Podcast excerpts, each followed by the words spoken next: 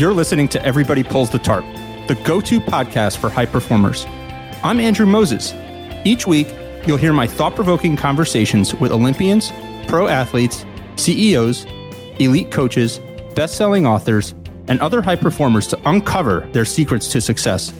Get ready to be inspired each week when we talk about leadership, teamwork, work ethic, and more. Are you ready? Let's go.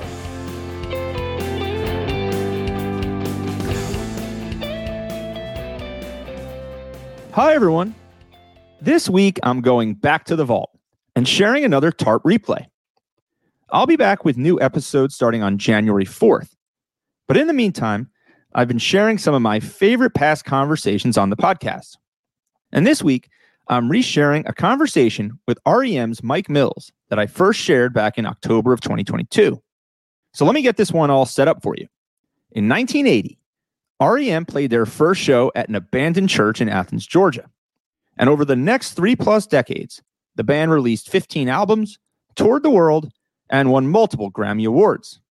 In 2007, REM was inducted into the Rock and Roll Hall of Fame and is widely considered one of the most successful and iconic bands of all time.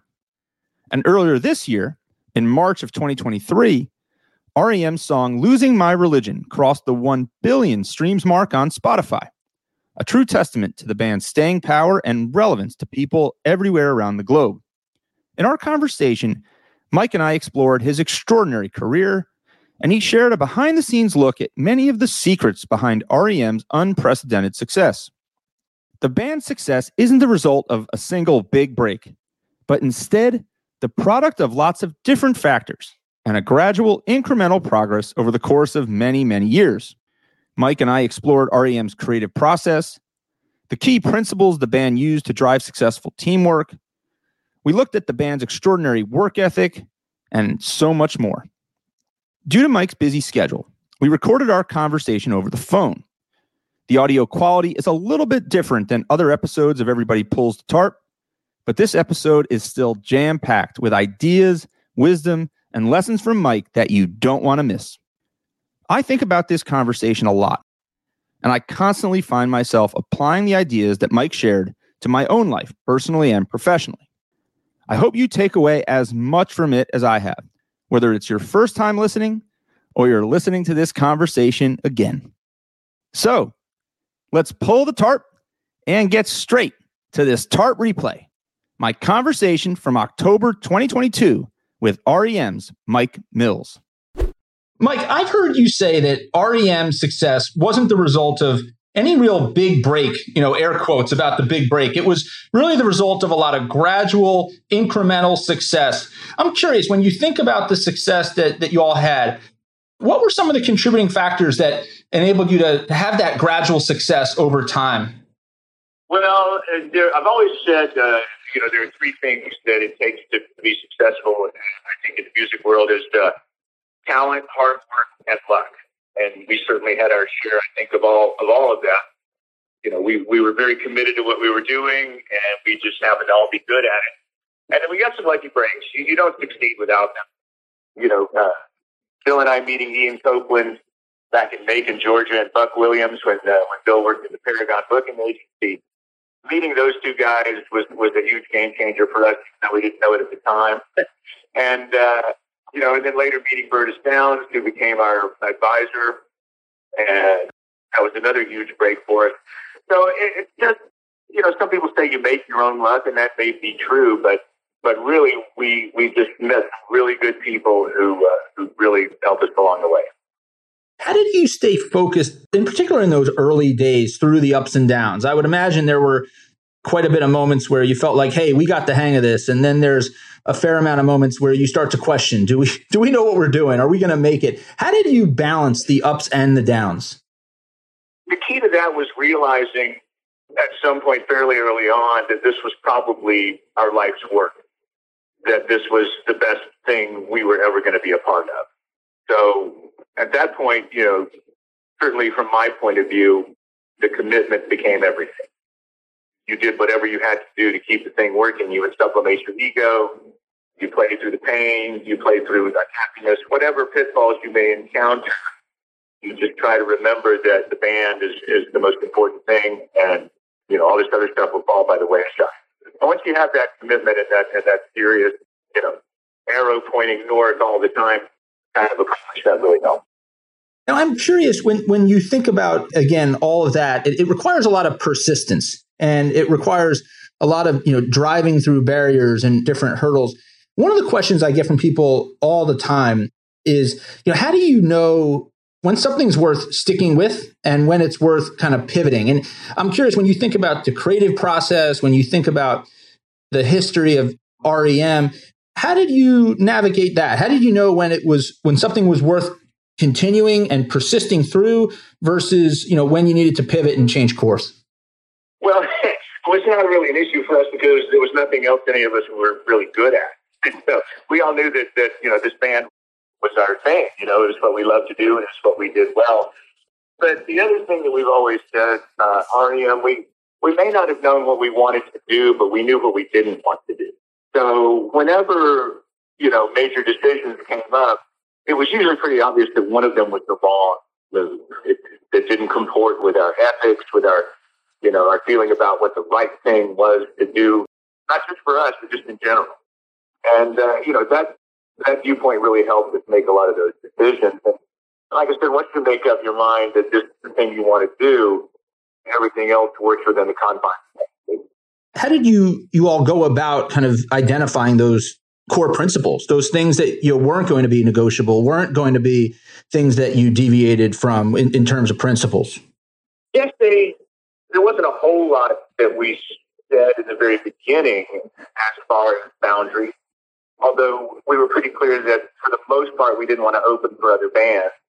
That was certainly a, a very important thing for us, although we, we made exceptions to that in, in certain specific cases. You know, for example, we did not mind opening for the English Beat or the Gang of Four because they were incredible bands and really fun to watch every night and learned a lot from playing with them. Or, you know, opening for them made us a better band.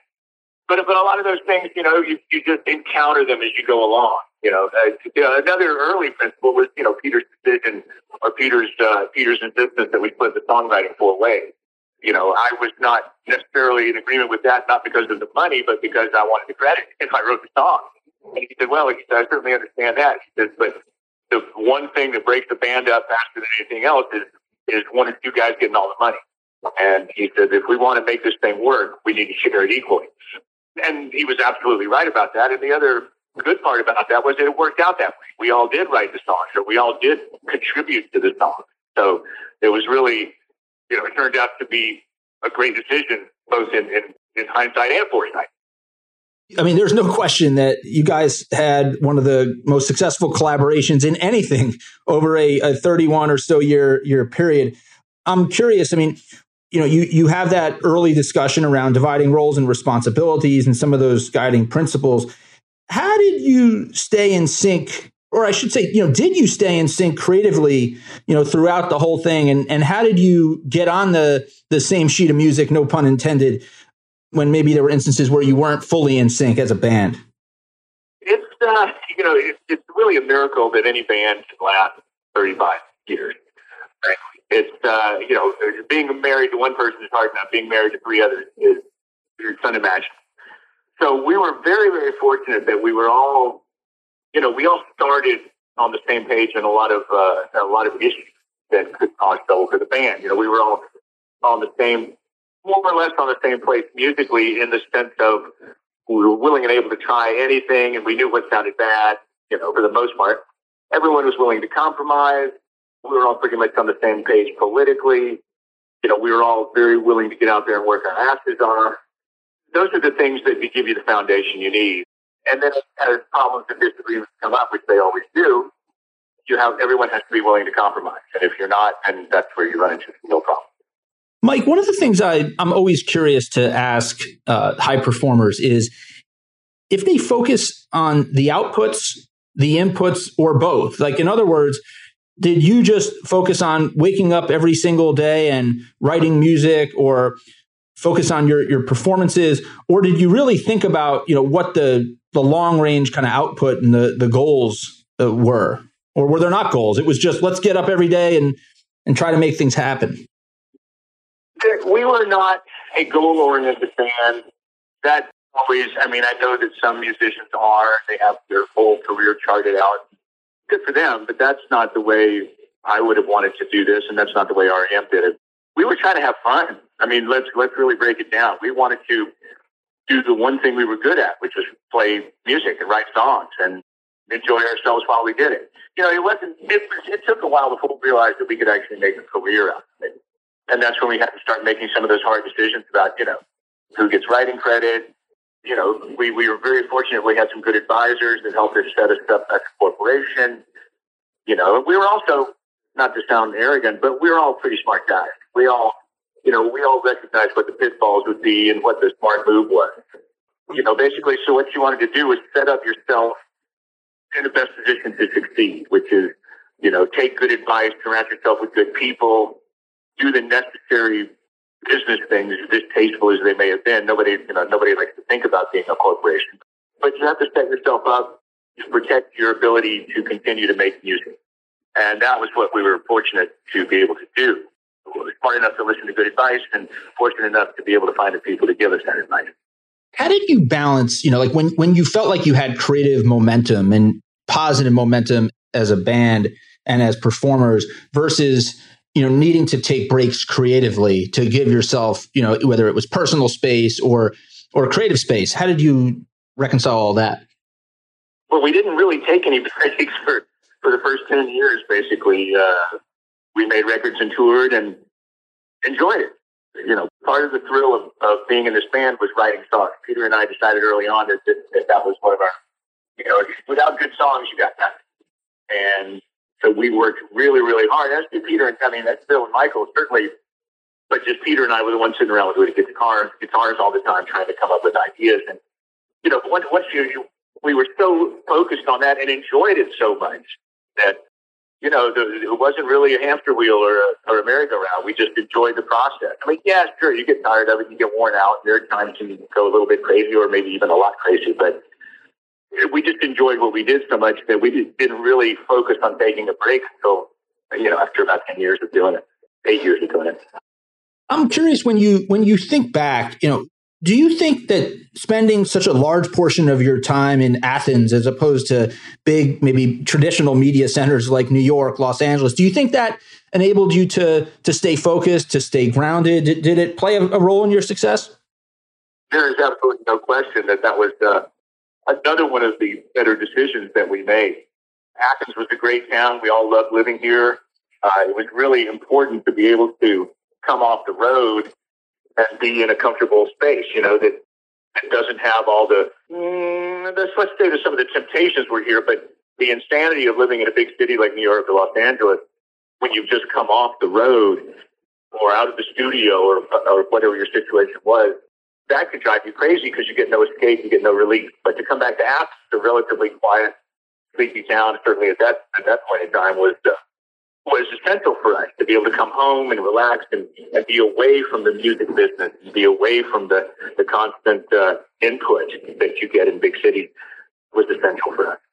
Mike, I'm curious in in the 2011 announcement that the band made that it was calling it quits. You you said that you all walk away with a great sense of gratitude, of finality, and astonishment at all we have accomplished. I'm curious, after all these years, are you still astonished Oh, absolutely.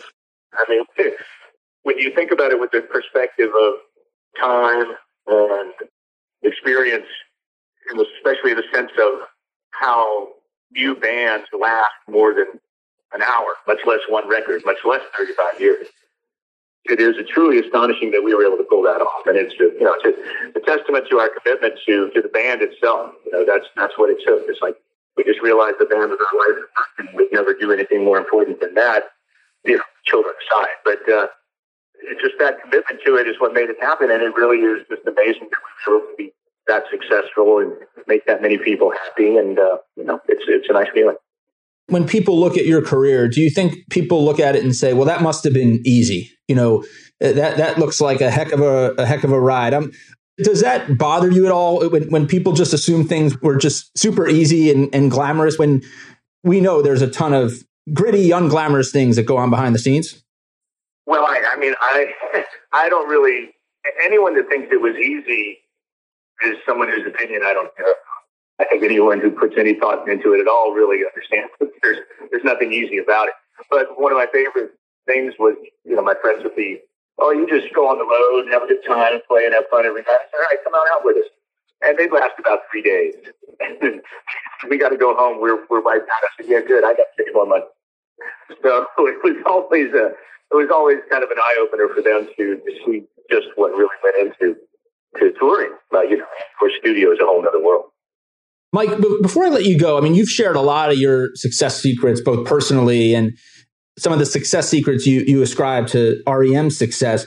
When, when you boil it down and you think about it all, if you had to put it into one or two words, what do you think, you know, the, the one or two, you know, most significant, you know, factors in your personal and, and in REM success has been? I've always said the same thing. It takes hard work, talent, and a lot of luck. You know, there are a lot of really great bands that worked their asses off and never made it just because they never got the break. You know, there, there are a lot of bands that got a little bit of a break and had some minor success, but they didn't really have the talent to, to make it. We were very lucky that we had four guys that were all really, really talented and all willing to make the sacrifices that it took to make this thing work. And that's that's a lot of the luck aspect as well, is that we all got to meet each other and form this band. I'm a huge believer, like you said, Mike, that it, it takes a combination of, of talent and luck and but you create more luck when you put in the work and you put in the reps and you're willing to do everything it takes to uh, put yourself in a position to succeed. Mike, I, I've enjoyed our chat here very much. I appreciate you taking some time. There's no question that you and REM are tarp pullers. You've gone above and beyond to do all the little things that create big success. So thank you, most importantly, for taking some time out of your, your busy schedule to, to chat with me, Mike. I've enjoyed this very much. Uh, it's been a pleasure, and I'm, uh, I'm thrilled to be thought of as a tarp puller. Well, you're always part of the family now, Mike. It's great to have you. Thanks, Andrew. Take care of yourself. All right, take care. Thank you for joining me this week.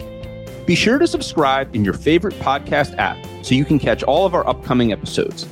And if you are like me and want a world full of tarp pullers, then leave a review to help others find us. You can also follow me on Twitter at Andrew H. Moses. That's Andrew H. Moses. And be sure to sign up for my email newsletter at everybodypullsthetarp.com slash newsletter. I'll share tips and insights to help you achieve maximum success and happiness. Today is a great day to pull the tarp. I am rooting for you. See you next time.